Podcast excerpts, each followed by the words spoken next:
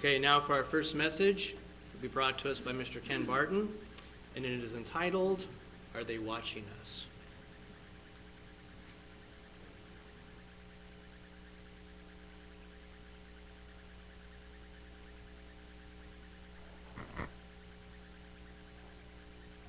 Hopefully, I won't get everybody bored ahead of the meeting. Are they watching us, over us? The other day, there was a news item about a woman and her granddaughter who had been shot at. Thankfully, the bullet hit the pillar of the truck instead of going through the windshield and striking them. The woman told the reporter that she knew why she hadn't been hit. Her son, she said, who had died suddenly three years ago, had, had saved them. She credited him as being the guardian angel and the reason that the bullet hadn't hit her or his daughter, who's her granddaughter that was with her in the truck. She thanked God and her son for keeping her safe. I have a major problem with this. People are believing lies and calling truth lies.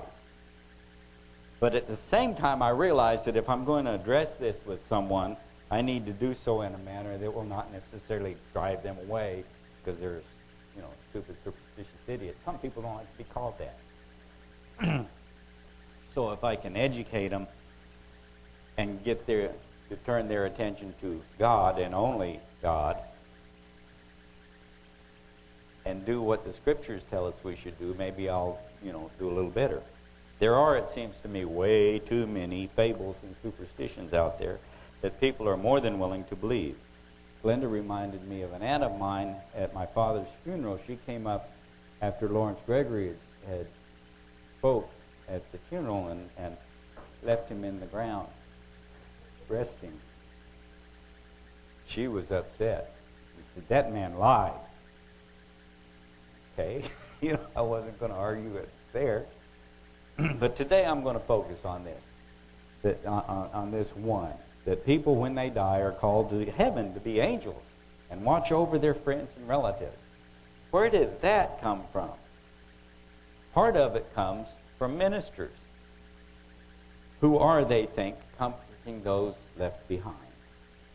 They speak of how the departed, now up in heaven with Jesus, praising God, having a good time, and, and watching over us. they're no longer in pain, they're no longer in sorrow, which is true, because they're no longer anything. I mean, they're sleeping, waiting on the resurrection. They're going to watch over us. Not necessarily a good thing. I read in Dear Abby or Ann Landers or one of those of a woman who needed help. Her mother in law had died some time back, and her husband had always been a mama's boy. He always wanted to please mama and strove to do that. and the preacher, trying to make him feel better, relayed how mama was now up in heaven with Jesus and all the others, enjoying a good life, and was looking down on them and watching over them. That, that didn't work at all, folks. Because it seems now that Mama was up there, she could see everything, everywhere, including in their bedroom. So there was no more hanky panky between husband and wife. The wife was understandably distraught because of this. I have read that since angel means is can also mean messenger, or is, is translated as messenger. You know, that, then that means preachers are angels. And angels are messages of God. For instance, when Hagar, Ishmael's mother, fled from Sarai's horrible treatment, God wanted to let her know that he hadn't forgotten her and that all was not lost. So he sent his angel, a messenger, with a message from God to speak to her. In Genesis 16 7. And the angel of the Lord found her by a fountain of water in the wilderness, by the fountain in the way to Shur. According to Strong's, this is Hebrew 4397, which is malak, from an unused root meaning dispatch, as a deputy, as a messenger sent from God, as it's an angel. But it could also be a prophet, and it could also be a, a priest or a teacher. Ambassador, angel, king, messenger, all those things. In King James Version, it shows up about 213 times. I did not check them all out. So it seems, as near as I can tell, that people have taken that to mean that people become angels. I don't follow that very well. That would be to me the same way as saying that a bicycle is a Ferrari. Because both of them are means of transportation, right? So if if angels and preachers are both messengers, therefore preachers are angels, right? If that by that, since they're both transportation, a bicycle's a Ferrari. Ferrari's a bicycle. Doesn't quite add up, does it? now, I readily agree that angels are God's messengers. I have no problem with that. And I agree that ministers and prophets and teachers can be messengers of God. They can deliver God's message. Part of what I'm up here for, more or less. but that's where the similarities end. So I think it may come from a misguided translation of God's Word. Most of the time that angels are seen, for instance, they're seen as men. Okay? However, there are angels in heaven that are spoken of that have not really any resemblance to man. And if they appeared to man, that could be a bit unsettling. Just think how it might have gone in this instance. Go to uh, Luke 1, starting chapter 5. There was in the days of Herod, the king of Judea, a certain priest named Zacharias, or Zacharias, either one works, of the course of Abia, and his wife was of the daughters of Aaron, and her name was Elizabeth. And they were both righteous before God, walking in all the commandments and ordinances of the Lord blameless. And they had no child because that Elizabeth was barren, and they both were now well stricken in years. And it came to pass that while he executed the priest's office before God in the order of his course, according to the custom of the priest's office, his lot was to burn incense when he went into the temple of the Lord. And the whole multitude of the people were praying without at the time of incense. And there appeared unto him an angel of the Lord, standing on the right side of the altar of incense. And when Zacharias saw him, he was troubled, and fear fell upon him. I can kind of understand that. One of the reasons that Zacharias would be troubled is that he was supposed to be the only person there. There wasn't supposed to be anybody else in the temple. Another reason would be that there are times that God's angels would be all in white, not necessarily looking like a regular person. There's something about them, you know, you can spot that this isn't Joe Bob from down the street. Let's let's say that that's how this angel appeared on this day, a man but all in white, suddenly appearing next to Zacharias, who was focusing on performing his duties as God's priest in the temple. At first, I was kind of picturing Zacharias as kind of humming to himself as he went about his ministrations, you know. Mm-hmm. but really, you know, I thought he was probably paying attention to the details in order to get it right, because if you got it wrong, you could die. So they paid attention to doing it right. So he was troubled and fearful. Understandable. But what if that angel wasn't available that day? Okay? We'll say this was Michael. But Michael's busy. You send him, you know, we know that's not going to happen. God's not going to do that. But just play along with me. So, hmm, I need an angel. Okay. Revelations 4 6. And before the throne there was a sea of glass like unto crystal. And in the midst of the throne and round about the throne were four beasts full of eyes before and behind. And the first beast was like a lion, and the second beast was like a calf, and the third beast had a face as a man, and the fourth beast was like a flying eagle. and the four beasts had each of them six wings about him, and they were full of eyes within, and they rest not day and night, saying, Holy, holy, holy, Lord God Almighty, which was and is and is to come. Now, I know this didn't happen, but just for the sake of this conversation, consider what would happen with the third beast. At least we're going to give him the face of a man. had shown up. I'm thinking there would have been a whole different description of Zechariah's response, such as Zechariah running out of the temple screaming. so, can we agree that just because they look like men, that doesn't mean they are men? They are angels, beings created by God for serving Him. So, let's go to the next point that people go to heaven and help watch over us. Now, earlier I said that when we die, we're at rest.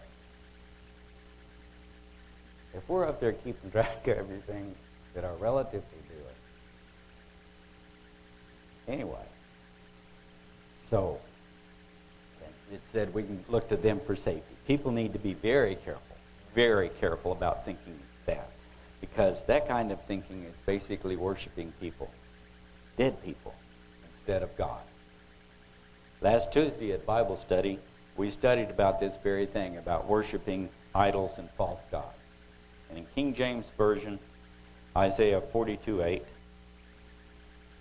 God says, I am the Lord, that is my name, and my glory will I not give to another, neither my praise to graven images. In the contemporary English version, which one I downloaded late, not too long ago, it's kind of interesting. It says, my name is the Lord. I won't let idols or humans share my glory and praise. So when you're looking up to heaven and thanking Michael as in her son, you're not thanking God, are you? So do you think that God looks down at all these people who are basically worshiping their dead relatives and thinks, oh, how cute? I very much doubt that. And now let's look at when we die, we immediately go to heaven as angels. Don't think so. John 3:13. And no man has ascended up to heaven, but he that came down from heaven, even the Son of Man which is in heaven. But some might say, well, no, this is after he ascended back to heaven. Wrong again. Acts 2:29. Men and brethren, let me freely speak unto you of the patriarch David, that he is both dead and buried, and his sepulchre is with us unto this day. Therefore, being a prophet, and knowing that God had sworn with an oath to him that of the fruit of his loins, according to the flesh, he would raise up Christ to sit on his throne. He, seeing this before, spake of the resurrection of Christ, that his hell was not that his soul was not left in hell neither his flesh did see corruption. This Jesus God has raised up, whereof we are all witnesses. Hope I'm not stealing too much of your thunder. Therefore, being by the right hand of God exalted, and having received of the Father the promise of the Holy Ghost, he has shed forth this which you now see and hear. For David is not ascended into the heavens, but he says to himself, The Lord said to my Lord, sit thou on my right hand until I make your foes, foes a footstool. Hmm. David's still there in the grave. But maybe it's his spirit, you know? Yeah, yeah, that's right. His spirit's up there.